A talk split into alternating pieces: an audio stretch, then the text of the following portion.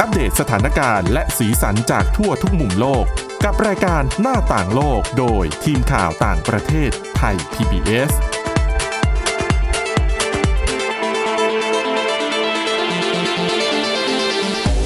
สวัสดีค่ะ ต้อนรับเข้าสู่รายการหน้าต่างโลกนะคะ มาอัปเดตสถานการณ์แล้วก็สีสันจากทั่วทุกมุมโลกกับทีมข่าวต่างประเทศไทย PBS ค่ะ วันนี้อยู่กับคุณวินิษฐาจิตกรีนะคะ แล้วก็ดิฉันทิพย์ตะวันเทระนยพงค์ค่ะ สวัสดีค่ะ สวัสดีค่ะ วันนี้นะคะ เรายังคงมีเรื่องราวเกี่ยวกับโควิด -19 มาฝากกันค่ะ โดยประเด็นที่ต้องพูดถึงเนี่ยหลักๆ เลยก็คือเรื่องของเชื้อโควิด -19 ที่เป็นเชื้อกลายพันธุ์ที่ระบาดหนักมาก ๆ ตอนนี้ก็คือสายพันธุ์เดลต้านะคะ ค่ะ น่ากังวลไปทั่วโลกเลย เรามีเรื่องราวในอิสราเอลด้วยอังกฤษด้วยแต่ว่าเรื่องแรก ไปกันที่เรื่องราวใกล้บ้านก่อนอย่างอินโดนีเซีย ค่ะ ตอนนี้เขากลายเป็นศูนย์กลางการแพร่ระบาดของเอเชียไปแล้วนะ จริง ๆ ถ้าดูตัวเลขก็แซงชาติอื่นนอกเอเชียด้วยนะ อืมใช่ ตัวเลขการติดเชื้อรายวันอ่ะ โดยไม่ต้องดูอัตราส่วนประชากรก็คือแซงทั้งอินเดีย แซงทั้งบราซิลไปแล้ว อืม ก็เลยโดนสื่อนอกก็ขนานนามว่าเป็น ศูนย์กลางการระบาดแห่งใหม่แหละ แต่ว่าเรื่องที่จะชวนคุยกันวันนี้ไม่ใช่แค่ เรื่องสถานการณ์กับความร้ายแรงของสถานการณ์ภาพรวมอะนะคะ ไม่ว่าจะเป็นที่เราเห็นภาพกันไปโรงพยาบาลเต็มล้น อะไรต่างๆ เนี่ย ต้องบอกว่าเป็นเรื่องที่อาจจะต้องให้ทั้งเราแล้วก็คุณผู้ฟังอาจจะต้องทำความเข้าใจกันใหม่เกี่ยวกับ คนที่ได้รับผลกระทบจากโควิด -19 อย่างตลอดมาเลยนะ ตั้งแต่แรกจนถึงตอนนี้เนี่ย ค่ะ เราก็จะเข้าใจว่าโควิด -19 กับเด็กๆ เนี่ย อืม เด็กๆไม่เป็นอะไรหรอก ใช่ อ่ะ คืออ่ะตั้งแต่ตอนระบาดปีที่แล้ว ค่ะ หลาย ๆ คนก็จะทราบกันดีว่าคนที่เป็นกลุ่มเสี่ยงเนี่ยก็คืออะมีปัญหาเรื่องของสุขภาพ อืม แล้วก็เป็นผู้สูงอายุที่ถ้าติด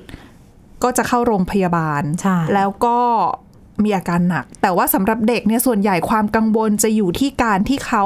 เป็นพาหะ คือเขาติดแล้วเขาไม่แสดงอาการหรือว่ามีอาการน้อยมากจนไม่รู้ แล้วนำเชื้อไปแพร่ให้กับคนในครอบครัว หรือว่าพ่อแม่ผู้ปกครองหรือผู้สูงอายุในบ้าน อันนั้นน่ะ ใช่ คือความกังวลหลักๆ ในช่วงของการแพร่ระบาดปีที่แล้ว แต่ปีนี้ไม่ใช่แบบนั้นนะคะ ไม่ใช่แบบนั้นแล้ว ผู้เชี่ยวชาญเนี่ย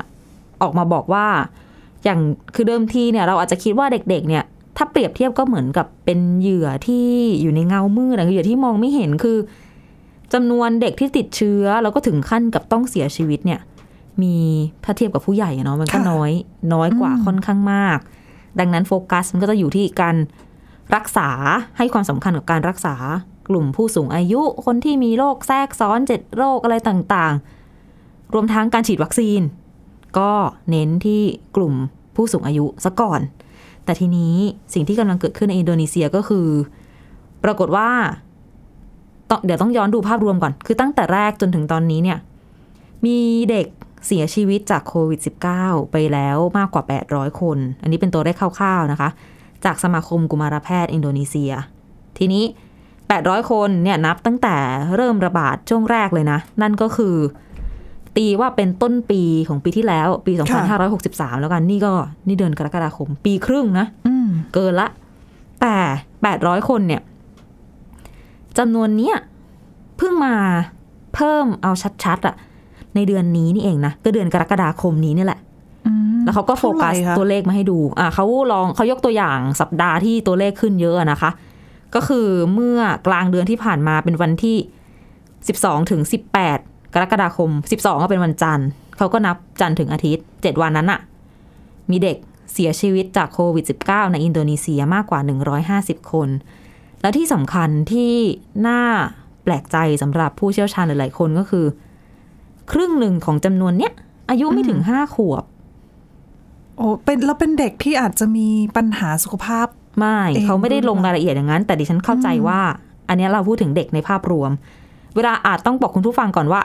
เวลาดิฉันบอกว่าเด็กติดโควิด เนี่ย นับจริง ๆ นับรวมทั้งเด็กและเยาวชน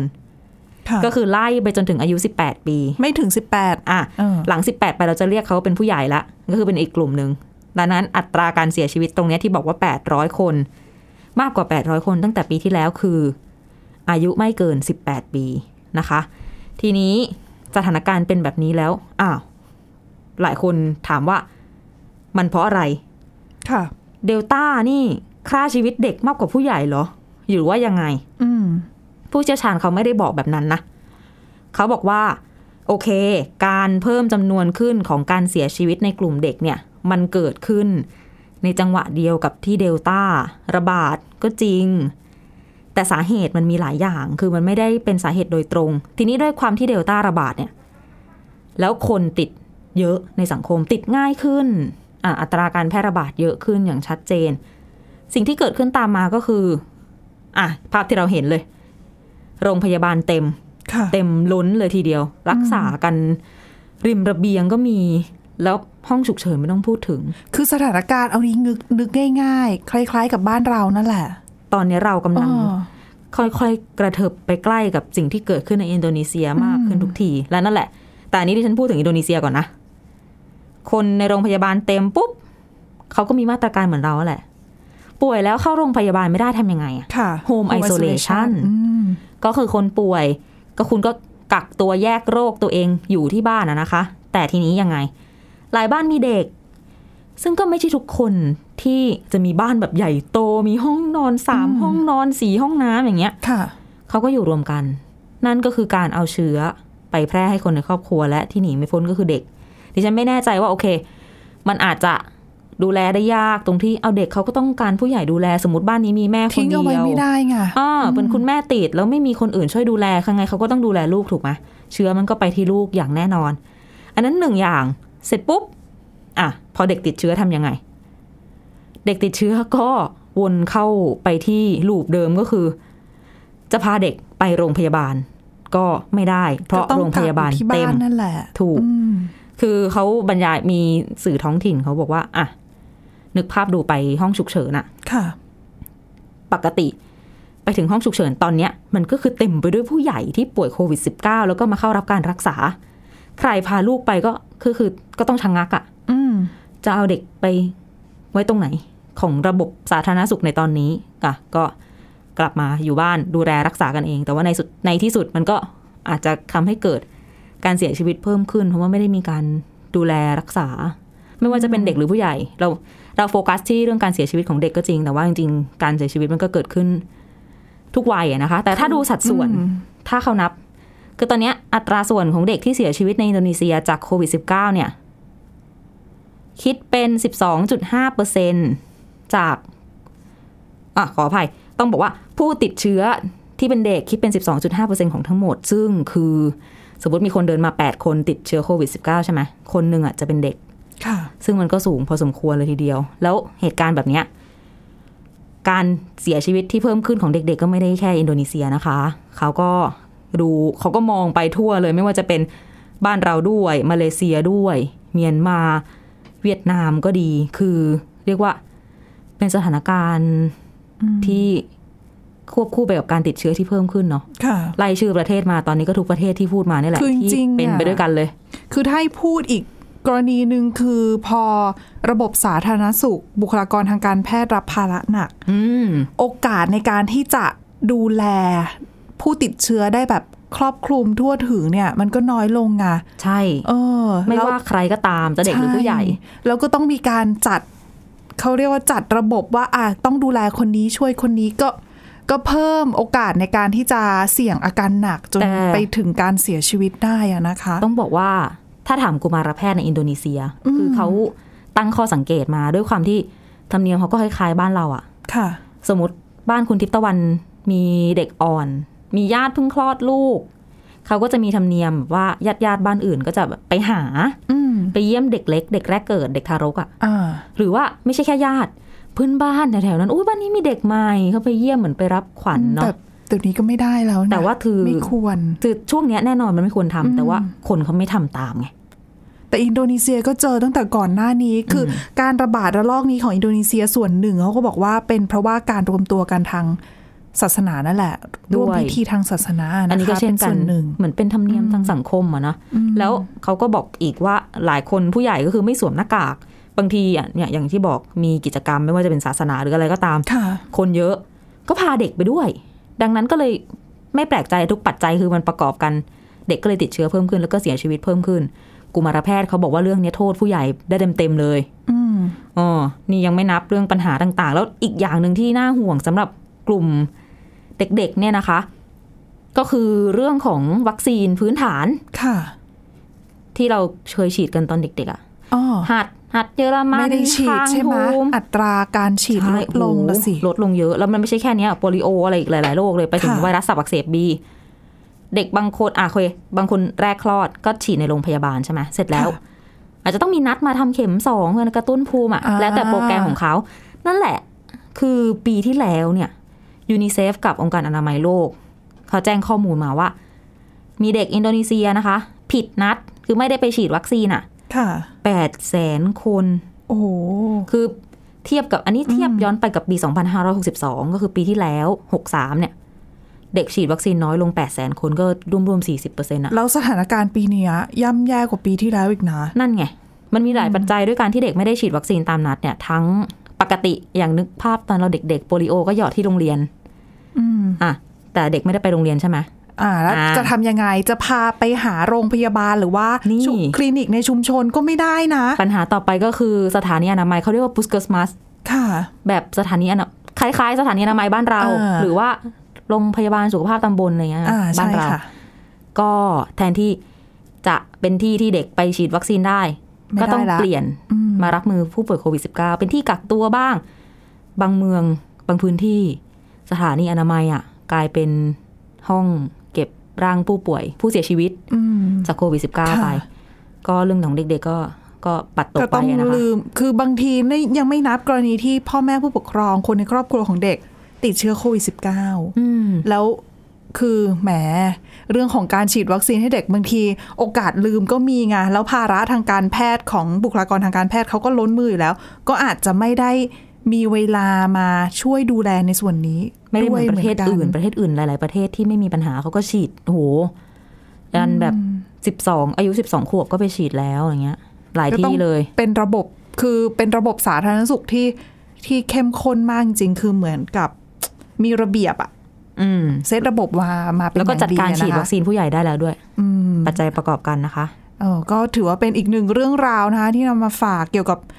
เชื้อโควิด -19 ที่รุนแรง คือจะว่ารุนแรงมากขึ้นก็ ก็รุนแรงมากขึ้นนะ จากตัวเดลต้า ใช่ อืม แต่จริงๆดิฉันมีเรื่องราวของ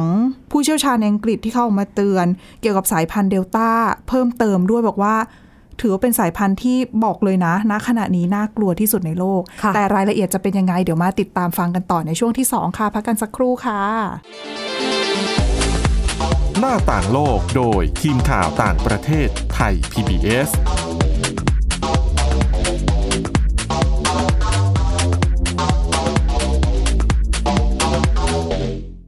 เพียงแค่มีสมาร์ทโฟน ก็ฟังได้ไทย PBS ดิจิทัล Radio สถานีวิทยุดิจิทัลจากไทย PBS เพิ่มช่องทางง่ายๆ ให้คุณได้ฟังรายการดีๆ ทั้งสดและย้อนหลัง ผ่านแอปพลิเคชันไทย PBS Radio หรือเวอร์ไบเว็บไทยพีบีเอสเรดิโอคอมไทยพีบีเอสดิจิทัลเรดิโออินฟอร์ทนเมนต์ for all แค่ฟังความคิดก็ดังขึ้น เต็มอิ่งทั้งความรู้และความสนุกกับไทย PBS Podcast อาหารเนี่ยมันจะมีสัญญะทางการเมืองเนี่ยซ่อนอยู่ มีเจ้าหญิงแสนสวยพระองค์หนึ่งถูกสาปให้เป็นโรคซึมเศร้า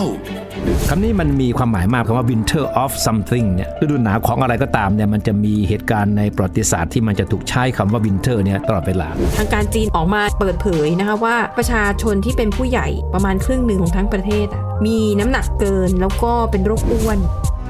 ตอบโจทย์ทุกไลฟ์สไตล์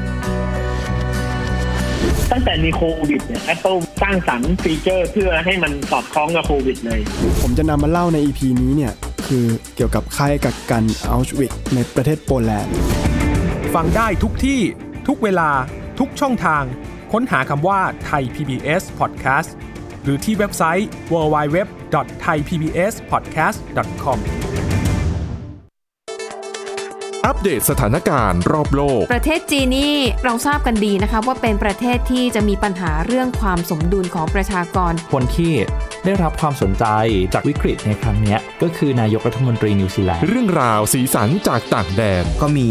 ช่อง YouTube เป็นของตัวเองใช้ชื่อว่าครัวคุณยาย รายชื่อของคุณหมอพยาบาล แล้วก็นักวิทยาศาสตร์จำนวนไม่น้อยอยู่ในรายชื่อผู้ทรงอิทธิพลนะ รัฐบาลของไต้หวันเนี่ยกำลังพิจารณา เพื่อเปิดการท่องเที่ยวครั้งใหม่ หน้าต่างโลก โดยทีมข่าวต่างประเทศไทย PBS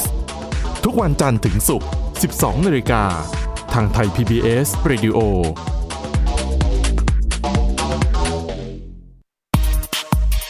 เพราะวิทยาศาสตร์อยู่รอบตัวเรา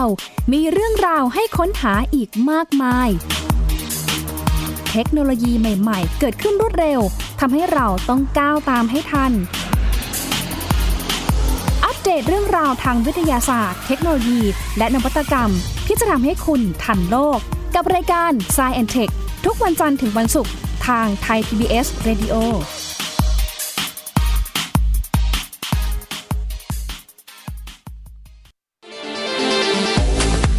หน้าต่างโลกโดยทีมข่าวต่างประเทศไทย PBS ต้อนรับกลับเข้าสู่ช่วงที่ 2 ของรายการหน้าต่างโลกค่ะ อย่างที่เกริ่นไปนะคะ ยังมีเรื่องราวของสายพันธุ์เดลต้ามาฝากกันค่ะ คืออันนี้เป็นจะบอกว่าเป็นความเห็นก็ได้นะของผู้เชี่ยวชาญในอังกฤษค่ะ เธอชื่อว่าชารอนพีคอกเป็น คือจริงๆแล้วเนี่ยเป็นนักจุลชีววิทยา แต่ว่าเธอเนี่ยรับหน้าที่เป็นเหมือนผู้ดูแลโครงการ ถอดรหัสพันธุกรรม เชื้อโควิด -19 ในอังกฤษ คือถ้าพูดถึงเรื่องการถอดรหัสพันธุกรรมเชื้อโควิด -19 หรือว่าจีโนมซีเควนซิงเนี่ยประเทศที่ได้ชื่อว่าอยู่ในแถวหน้าเลยนะของโลกก็คืออังกฤษ เจอก็เพราะเขาเนี่ยแหละ สายพันธุ์ต่าง ๆ ใช่ คือเขาเขาถอดรหัสพันธุกรรมเนี่ยเยอะมากนะคะในในตัวอย่างของผู้ติดเชื้อเชื้อเก็บตัวอย่างมาจากคนที่ติดเชื้อนั่นแหละ อืม แล้วก็มาถอดรหัสพันธุกรรม แล้วก็ถึงได้รู้ว่าอ๋อมีสายพันธุ์ใหม่ ๆ เกิดขึ้น ฮะ มากมายแล้วตัวไหนที่ต้องจับตามอง คือเขาหนึ่งเขาถอดเยอะสองเขาให้ความช่วยเหลือหลาย ๆ ประเทศในการถอดรหัสพันธุกรรมด้วย เพราะว่าเขาถือว่าเป็นประเทศที่ก้าวหน้าเรื่องนี้ไง ค่ะ แล้วคุณคนเนี้ยชื่อว่าชารอนพีคอกเขาเป็นผู้ที่ดูแลโครงการของอังกฤษ เขาออกมาบอกนะคะว่า คือออกมาเตือนเลยก็ได้ล่ะ ว่าณตอนนี้นะ ในความเห็นของเขาเนี่ยเขาบอกว่าเชื้อโควิด -19 สายพันธุ์เดลต้าเนี่ย น่ากลัวมากที่สุดอันตรายมากที่สุดเพราะอะไร อืม เพราะเธอบอกว่าแพร่ระบาดได้ง่ายมากที่สุดนะตอนนี้นะคะ มันก็เถียงไม่ได้ คือแพร่เร็ว อ่า แพร่เร็วเสร็จแข็งแรงมาก แข็งแรงหมายถึงค่ายากเงี้ยเหรอ คือเขามองว่าคือถ้าเราไปดูผลการศึกษา เรื่องประสิทธิภาพของวัคซีนอย่างเงี้ย อืม คือเราไม่นับเรื่องของการรับวัคซีนไปแล้วสองเข็มนะ ค่ะ เพราะว่าถ้าเทียบดูเนี่ยผลการศึกษาอะอย่างยกตัวอย่าง ผลการศึกษาในอังกฤษเนี่ยที่ตัวสาธารณสุขอังกฤษเป็นคนทำแล้วก็มีการเผยแพร่ออกมาเนี่ยเขาบอกว่าฉีดไฟเซอร์ 2 เข็มกับแอสตราเซเนกาสองเข็ม จะได้ประสิทธิภาพในการปกป้องสายพันธุ์เดลต้าเนี่ยสำหรับกรณีที่ปกป้องการเกิดอาการนะ เออเขาบอกว่าประสิทธิภาพเนี่ยพอๆกับการปกป้องสายพันธุ์อัลฟา คือถือว่าฉีดไปสองเข็มเนี่ยมีประสิทธิภาพดี หมายถึงถ้าครบสองเข็มแล้วก็ไม่ต้องห่วงว่าจะเดลต้าหรืออัลฟา เออหรือว่าเชื้อเดิม ก็คือ ไม่เป็นไร โอเคทั้งหมด ใช่แต่สำหรับเดลต้าสำคัญเลยคือการรับไปแค่เข็มเดียว อ่ะ คือถ้าสมมุติว่าคุณยังฉีดไม่ครบ 2 เข็มสำหรับแอสตราเซเนกากับไฟเซอร์อย่างเงี้ยถ้าคุณฉีดไปแค่เข็มเดียวอะเปอร์เซ็นต์ในการปกป้องการเกิดอาการของคุณเนี่ย มันลดเหลือแค่ 30 กว่าเปอร์เซ็นต์เองอะ คืออืมแต่ คือมันน้อยมากค่ะ น้อยแหละแต่สถานการณ์ตอนนี้จะบอกว่า 30 เอาไม่ ก็ยัง ไม่ฉีดก็ไม่ได้ไงอไม่อ เถียงเนาะตรงนี้ ไม่ยังไงก็ต้องฉีดนะคะ ถึงแม้แค่ 30 กว่าเปอร์เซ็นต์ก็ต้องฉีดไง ค่ะ เพราะอย่างน้อยก็ยังปกป้อง ไม่ก็ต้องเป็นการเริ่มต้นไง ไม่มี ใช่ เข็มแรกแล้วจะมีเข็มที่ 2 ได้ยังไง ถูกต้องค่ะ แล้วก็เนี่ยอะสายพันธุ์เดลต้านอกจากอาอย่างที่บอกไปแข็งแรงที่สุด แพร่ระบาดได้เร็วที่สุดแล้ว ก็น่ากลัวที่สุดอีกด้วย เนื่องจากปัจจัยเหล่านี้นะคะ ซึ่งเขาบอกว่าสิ่งที่ทำให้น่ากลัวเนี่ยที่สุดสำหรับสำหรับสายพันธุ์เดลต้าเนี่ยไม่ใช่เป็นเพราะว่าคนติดแล้ว จะมีอาการหนักมาก จนเสียชีวิตนะ ประเด็นที่ต้องดูคือเขาแพร่ระบาดได้เร็วมาก ๆ ค่ะ เร็วแบบเขาบอกว่าคือเร็วมากเป็นพิเศษอะพอเป็นแบบนั้นเสร็จคนติดเยอะขึ้น ตัวเลขผู้ติดเชื้อติดเยอะขึ้น การเข้ารับการรักษาตัวในโรงพยาบาลก็เพิ่มมากขึ้นตามไปด้วยทำให้การดูแลผู้ที่ป่วยอะมันทำได้ไม่เต็มที่ มัน เหมื ก็ อนเดิม ปัญหาเป็นลูกโซ่ไปไง ถูกต้อง กระทบกันไปเป็นทอดๆนะฮะ แล้วสิ่งที่ยิ่งน่ากังวลมากที่สุดสำหรับตัวเธอนะคะ ที่เธอแสดงความคิดเห็นเอาไว้เนี่ย คือการแพร่ระบาดของสายพันธุ์เนี้ยในประเทศที่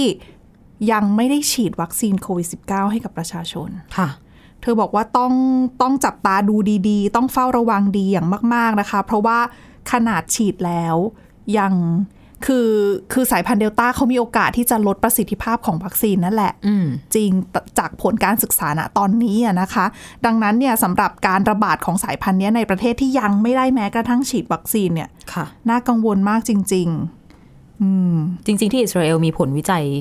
การฉีดไฟเซอร์ด้วยนะ กับ อืม สายพันธุ์เดลต้า ตอนนี้เขาก็เจอระลอกใหม่เหมือนกันแหละ